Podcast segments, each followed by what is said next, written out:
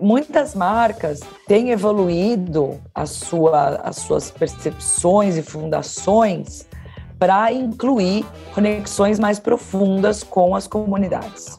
Está cada vez mais claro quanto as pessoas valorizam empresas que encontram maneiras de, de provar valor e contrapartidas para as comunidades, para a sociedade, seja de forma é, através da comunicação, através dos produtos, através de ações. E tem muitas maneiras diferentes para uma marca mostrar é, por que, que, ela, por que, que ela existe. Este é o programa Mid Marketing do UOL. Toda semana, uma nova entrevista sobre comunicação, propaganda, carreira e negócios. Como o Facebook atua em parceria com as agências de publicidade? E como a Meta incentiva a criatividade em seus pequenos e grandes anunciantes? Eu sou Renato Pesotti e nessa semana a gente recebe a Laura Chiavone, que é diretora de agências da Meta no Brasil. Tudo bem, Laura? Super prazer falar contigo e muito obrigado pela presença. Oi, Renato, tudo bem? Super obrigado pelo convite. Estou muito feliz de estar aqui falando com você hoje. Você foi jurada do Festival de Publicidade de Cannes este ano, né? Já faz algum tempo que o mercado publicitário tem discutido o valor das premiações, mas parece que elas voltaram a ser super relevantes. Como que foi o julgamento desse ano? É, a importância de Cannes voltou a crescer, né? O festival é um grande encontro né, da comunidade mundial de marketing, publicidade criatividade, né, como eles chamam, em torno do, de grandes trabalhos e de grandes conversas relevantes que acontecem no nosso, na nossa indústria.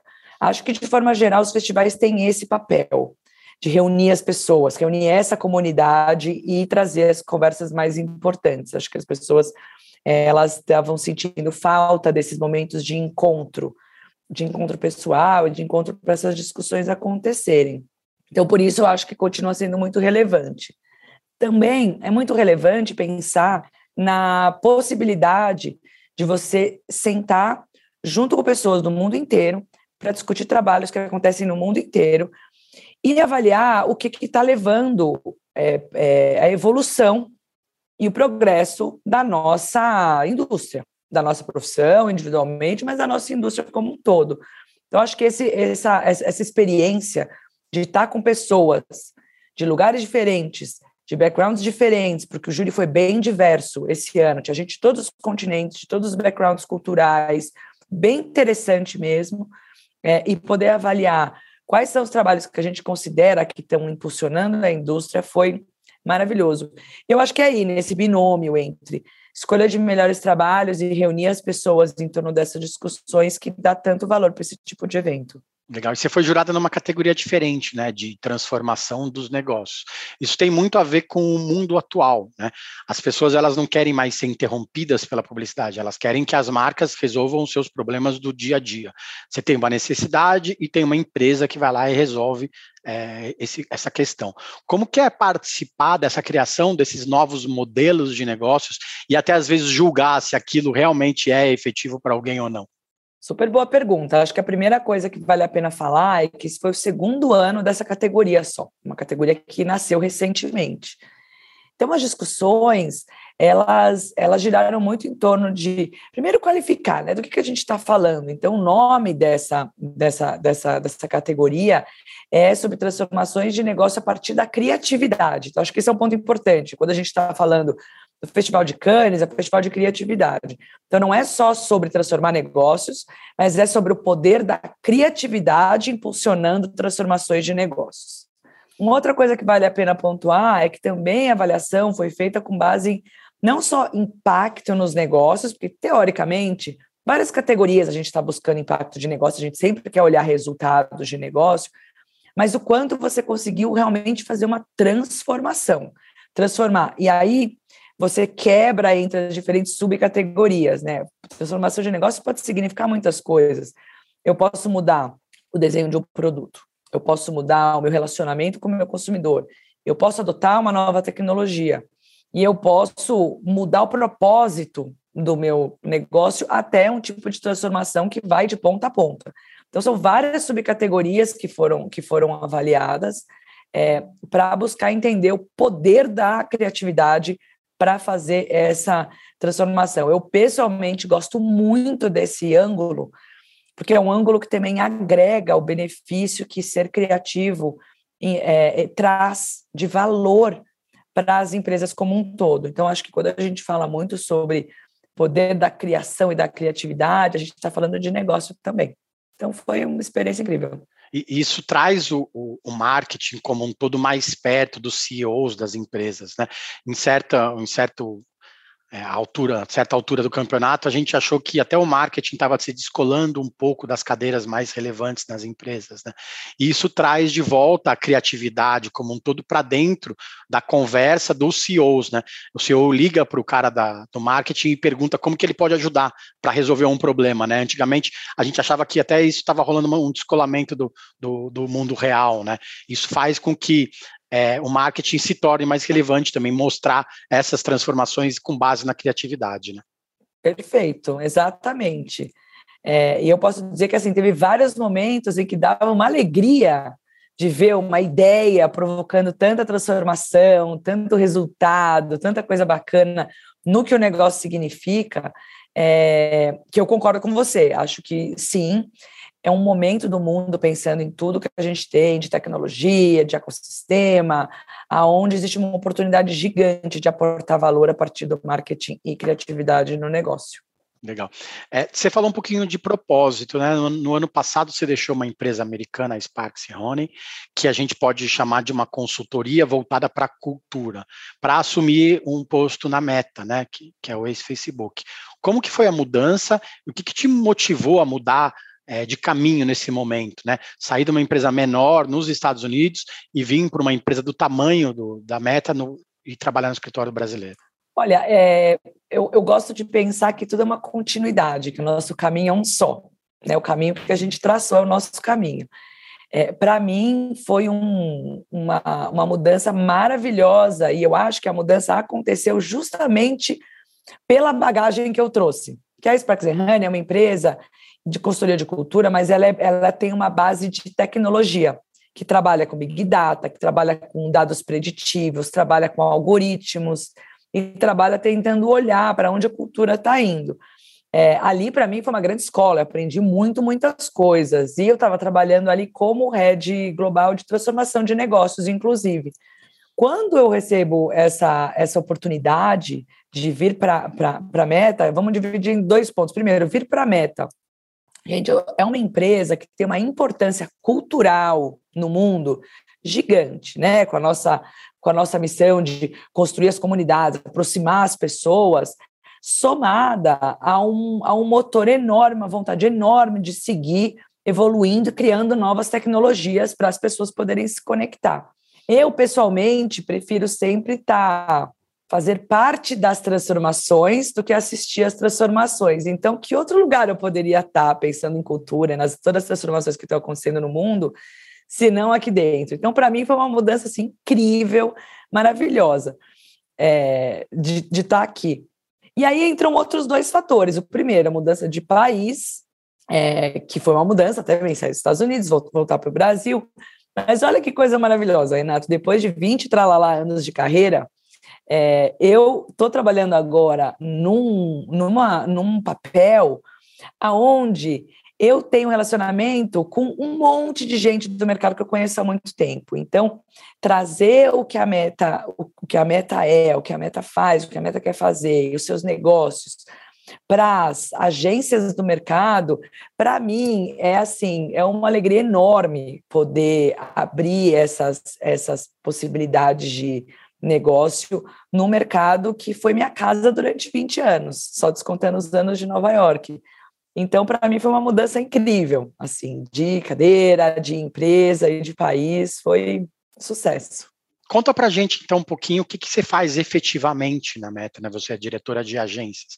É, eles te contrataram para você ser essa ponte entre a empresa e a agência de publicidade, né? Como que é o seu dia a dia nesse caso?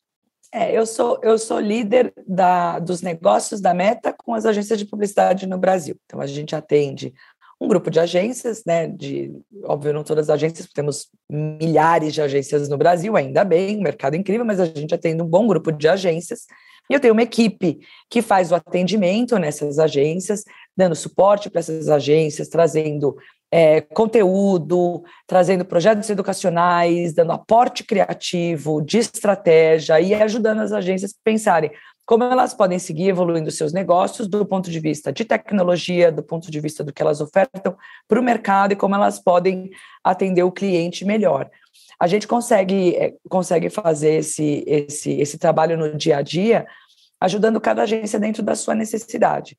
Né? Tem agências que têm um posicionamento mais voltado para um lado, tem agências que têm um posicionamento mais voltado para o outro, e a gente tem essa flexibilidade justamente pela, pelas nossas possibilidades de soluções serem tão amplas, de dar esse, esse atendimento e esse apoio para o mercado publicitário como indústria de uma forma super ampla. Então, o objetivo é fazer o nosso mercado continuar crescendo. Legal. E hoje, na verdade, um influenciador ele pode se tornar, ele pode ser muitas vezes tão relevante para você quanto uma marca, né, quanto uma agência. Como que fica esse trabalho com a, as agências e os influenciadores que têm suas próprias marcas? Né? Recentemente saiu uma matéria dizendo que tem muito influenciador criando a agência para tomar conta do, do seu próprio seu próprio negócio, né? Como que fica essa relação de vocês com eles também?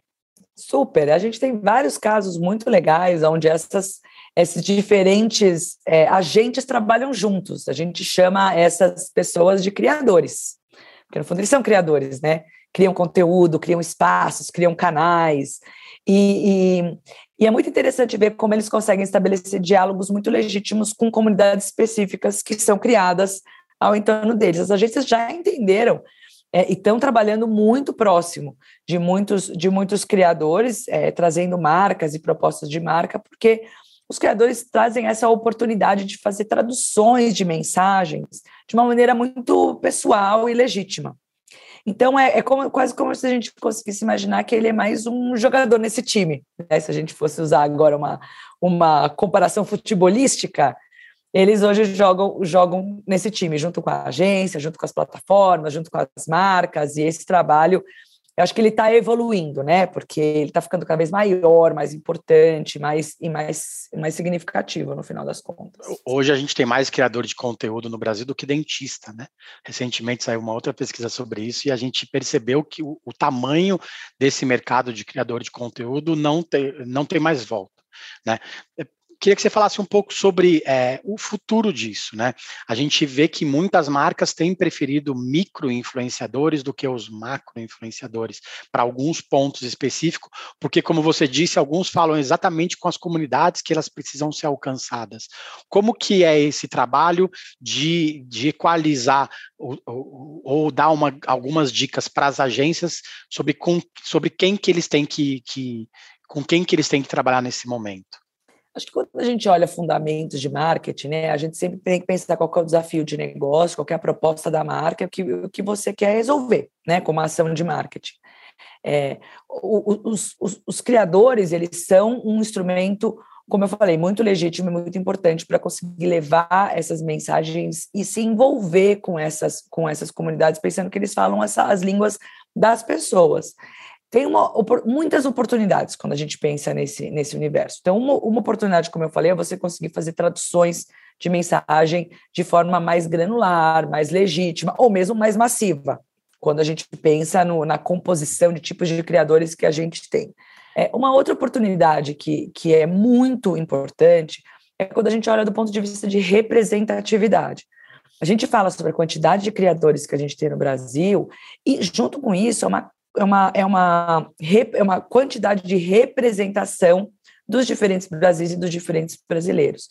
Isso traz para as marcas e para as agências uma oportunidade de levar essas, essas mensagens adiante, criando diálogos com diferentes tipos de audiências e de pessoas, respeitando o que a gente olha como, como a gente, quando a gente pensa na nossa, na nossa população né? Quando a gente olha recortes interseccionais, recortes de preferências, recortes de gênero, recortes de, de é, interesses, né? Se a gente vai fazer um projeto sobre, sei lá, futebol, ah, eu vou falar com aquele criador que é super ligado em futebol. Ah, se eu vou fazer um projeto sobre, sei lá, shampoo, vou falar com aquela pessoa que tem aquele cabelo maravilhoso que faz aquele conteúdo. Enfim, falei dois exemplos super óbvios.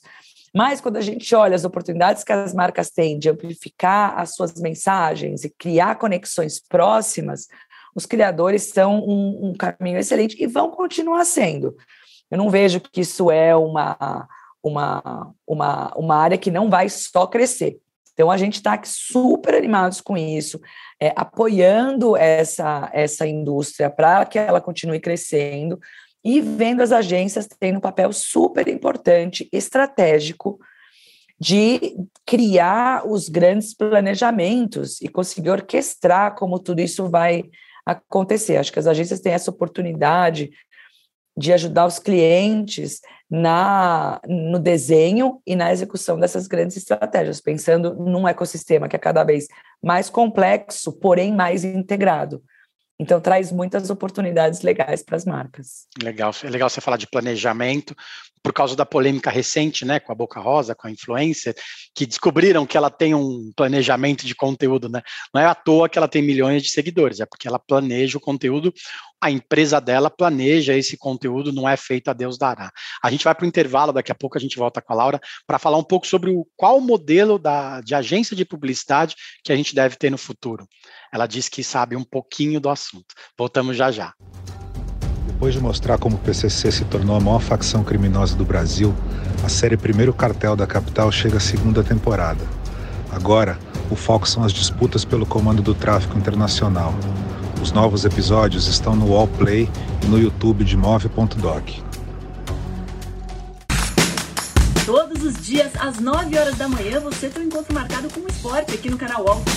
Às segundas e sextas-feiras tem o podcast Posse de Bola com o nosso timaço de comentaristas analisando as principais notícias do mercado. E aí, na terça, quarta e quinta, às nove da manhã, o encontro é comigo, Domitila Becker do All News Esporte, que traz as principais notícias do esporte no Brasil e no mundo. Prepare seu cafezinho e eu te espero aqui no canal 11. Voltamos. Essa semana a gente recebe a Laura Chiavone, que é diretora de agências da Meta no Brasil. Laura, hoje os anunciantes eles precisam batalhar ainda mais pela atenção do consumidor, né? As empresas disputam espaço na cabeça das pessoas com outras marcas do mesmo mercado, com marcas de outros setores, com empresas de entretenimento, com canais de streaming, com plataformas de redes sociais. É, é muita coisa para a cabeça de uma pessoa só, né? Como que é estar tá hoje no meio dessa mudança toda? Maravilhoso. Para quem gosta de mudança, é, é, incrível. Eu, eu acho muito motivador e eu fico sempre muito é, empolgada em ver como o nosso mercado se mexe, como ele se adapta, como ele cria. Ele é muito criativo, né? Cria soluções, cria novas empresas. E conforme as novas soluções, as novas tecnologias aparecem, ah, os, os, os empreendedores do nosso mercado, que são muitos, sempre trazem soluções para conseguir pensar como é que pode nascer um negócio disso. Então, eu acho super animador para a gente. Você falou de empreendedor, né? Você empreendeu no mercado publicitário, né? Algum tempo atrás, não vou falar quanto. É, você criou uma consultoria de planejamento, a Limo.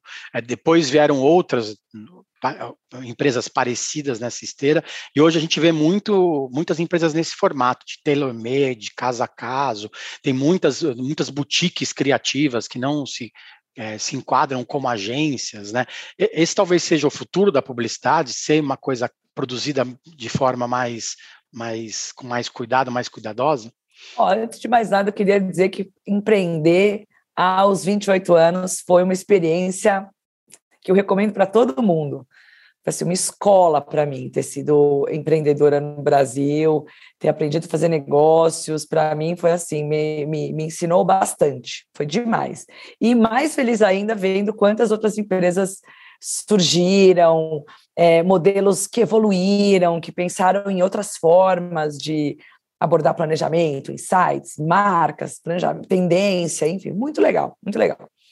Eu acho que hoje a gente pode imaginar que o nosso mercado está se expandindo é, para muitos modelos diferentes e a gente tem a oportunidade de ampliar essa oferta pensando nas, nas empresas e nas marcas, no trabalho de, de marketing, serviços de marketing e publicidade, que a gente vai ter empresas com formatos diferentes para necessidades diferentes. Então, se por um lado você tem uma empresa, como, como você deu o exemplo, mais boutique, tailor-made, que faz um trabalho cliente a cliente super desenhado, você pode ter do outro lado uma outra empresa que trabalha de uma maneira mais massiva, mas que entrega algo cuja escala é uma premissa. Você entende? Então, eu acho que a gente tem oportunidades das duas pontas, eu não acho que existe uma solução mesmo, mas eu acho que se existe uma coisa que eu posso dizer que é fato, é que as empresas precisam estar conectadas para trabalhar em rede. Eu não acho que tem que ter uma empresa que consegue oferecer todos os serviços. Eu acho que, que as empresas precisam ter pessoas que são gestores estratégicos que consigam encontrar as alianças certas para entregar um determinado, um determinado escopo.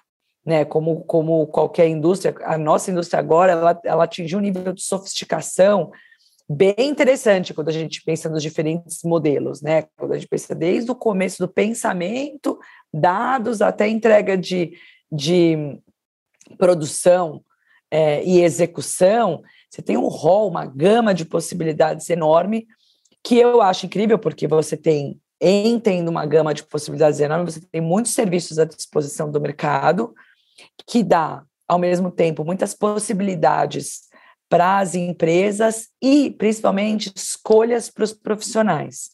A gente alcançou um momento onde os profissionais podem escolher se eles querem trabalhar numa empresa, se eles querem trabalhar numa empresa grande, numa empresa pequena, se eles querem um outro modelo, principalmente agora pós-pandemia, várias pessoas querendo trabalhar remota, querendo trabalhar autônomo, querendo se organizar em pequenas redes. Eu acho que hoje existem muitas opções e para os profissionais que estão qualificados, atualizados, acho que eles têm muitas é, é, oportunidades de fazer escolhas. Eu acho que as escolhas são a parte mais importante, que o mercado cresce. Você falou um pouquinho das empresas atuarem lado a lado, né? É, dez anos atrás seria inimaginável é, um, um anunciante e ter uma reunião com quatro, cinco agências que trabalhavam meio parecidas. Sei lá, uma agência digital, uma agência de publicidade tradicional, uma agência de live marketing, uma agência de CRM, quando tinha essas reuniões, pegava fogo, né? Porque parecia que um estava querendo roubar espaço do outro, né? As pessoas rosnavam umas para as outras. Hoje é natural, né? Ter uma reunião de um anunciante e ter várias agências que atendem aquela marca é, de várias formas, né? Se tornou uma coisa meio, meio comum no mercado, né? É, eu acho que assim, o, o espírito competitivo ele é importante, eu acho ele importante, porque ele dá essa energia, né, de, da gente pensar em querer sempre ter diferenciação, né, querer sempre garantir que eu tenho que a, a minha a, cara do meu negócio, o princípio do meu negócio, porque que eu sou quem eu sou, é importante para deixar a competitividade acontecer. Por outro lado, é, as empresas precisam trabalhar em rede juntas para conseguir entregar toda essa cadeia produtiva é, não, não tem por onde, por onde é, fugir. É, o grande lance, a grande, o grande desafio é você conseguir pensar na gestão desses times de uma forma eficiente, de uma forma que os resultados aconteçam sem muitas perdas quando a gente envolve muitas empresas. Acho que todas as metodologias que existem hoje, que já foram muitas metodologias ágeis que foram adotadas por várias empresas, ajudam muito em fazer gestão mais, mais eficiente de todo, de todo o processo. Mas sim, é, muito mais empresas, muito mais cabeças trabalhando juntas, com certeza fazem trabalhos mais interessantes. E o trabalho remoto também ajudou muito nisso, das pessoas terem que, elas se viram obrigadas a, a gerenciar equipes de forma remota e fazer as coisas andarem, né? Porque se fosse uma transformação é, como a gente diz, ongoing, né? Se fosse uma transformação que, vi, que vinha ao longo do tempo, ia demorar muito mais.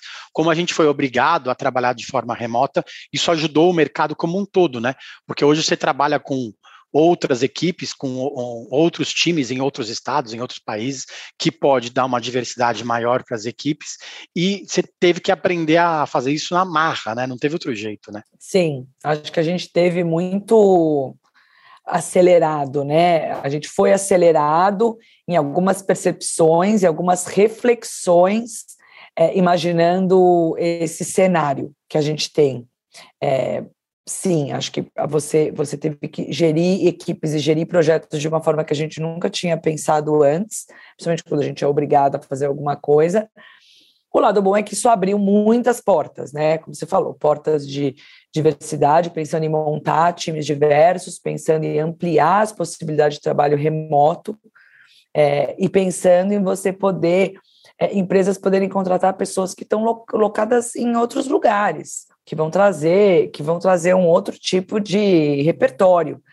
É, então, eu acho que a gente está hoje passando por um momento muito interessante sobre o que é trabalho, onde as pessoas estão trazendo muitas reflexões e escolhas sobre o que elas querem fazer das próprias vidas profissionais e pessoais, né? Legal. Que no fundo acabou ficando tudo misturado, né? Durante a pandemia, trabalhando de casa, casa no trabalho, a gente está começando a separar de novo essa história de trabalhar, é. né, de ir para o escritório.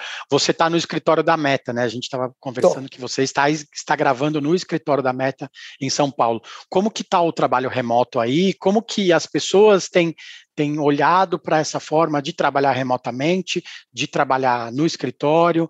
É, como que está eh, sendo essa volta à vida normal? Aqui na Meta funciona super bem. A gente está trabalhando num modelo híbrido isso significa o quê? Né? Que a gente sempre é, deixa as pessoas com flexibilidade para poder vir ao escritório ou trabalhar de outros, de outros lugares. E aí, todas as reuniões que a gente tem, a gente tem que garantir que existe espaço para as pessoas é, participarem remotamente. É, então, todas as reuniões que eu, que, eu, que eu participo daqui, eu sempre deixo alguma tela, sempre alguma sala que a pessoa possa entrar e vice-versa. E eu entro da minha casa ou de algum outro lugar que eu esteja e participando de reunião. Está funcionando super bem.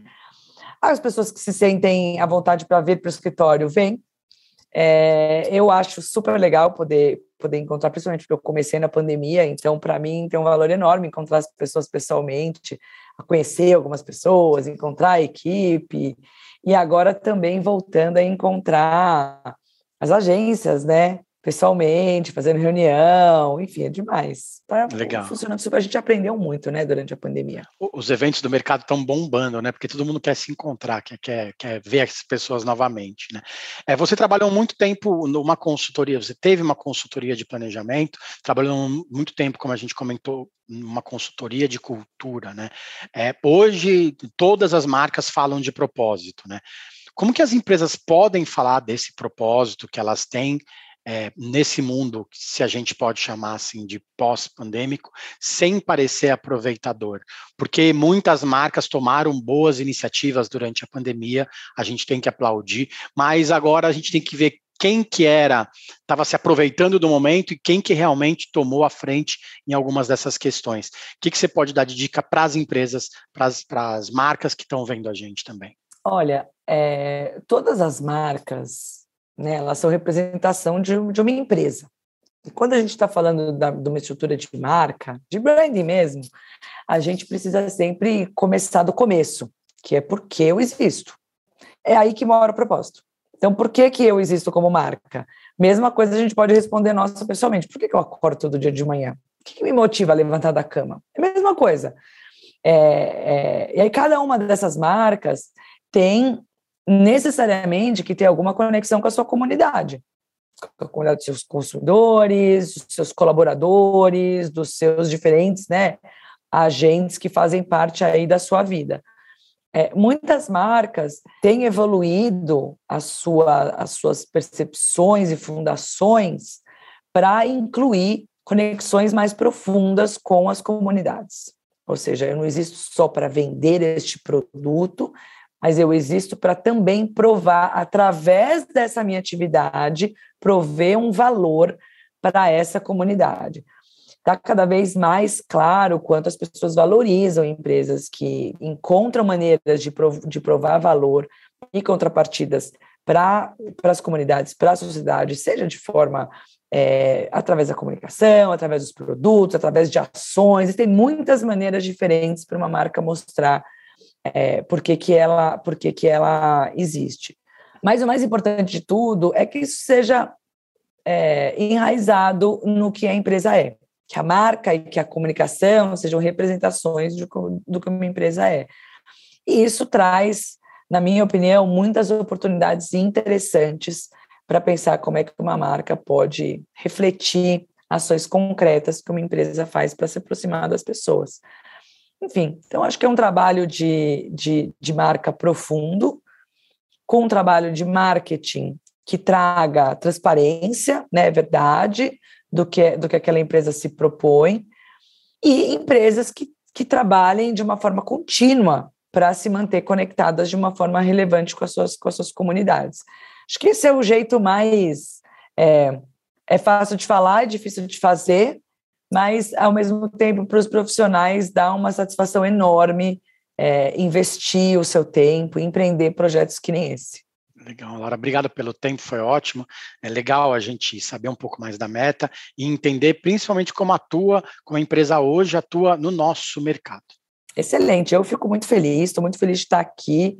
Quero seguir próxima de, da, da nossa indústria, pensando em, em possibilidades de negócio, como a gente pode crescer, como a gente pode capacitar as pessoas, como a gente pode ampliar perspectivas e ter um mercado cada vez mais representativo, diverso, que traga esses olhares de uma forma que a gente evolua como negócio, aumente as possibilidades de oportunidades para as pessoas, pensando em empregar mais pessoas, em crescer, e em poder fazer um trabalho onde o, o, o tipo de produto que a gente gera seja positivo, né? Quando a gente pensa em trabalho de comunicação, trabalho de mercado, que as empresas sigam aí numa, numa trajetória ascendente e positiva. A gente vai estar aqui para apoiar esse mercado sempre.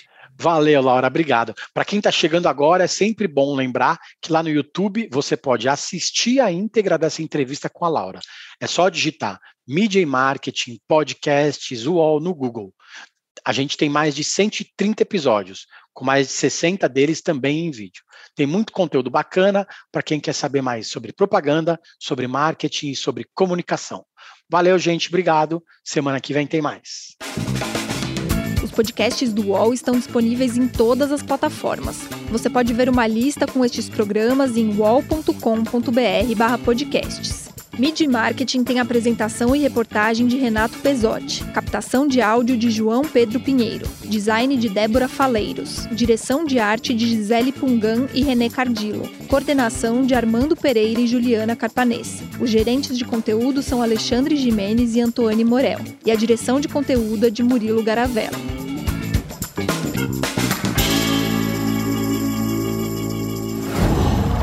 Qual?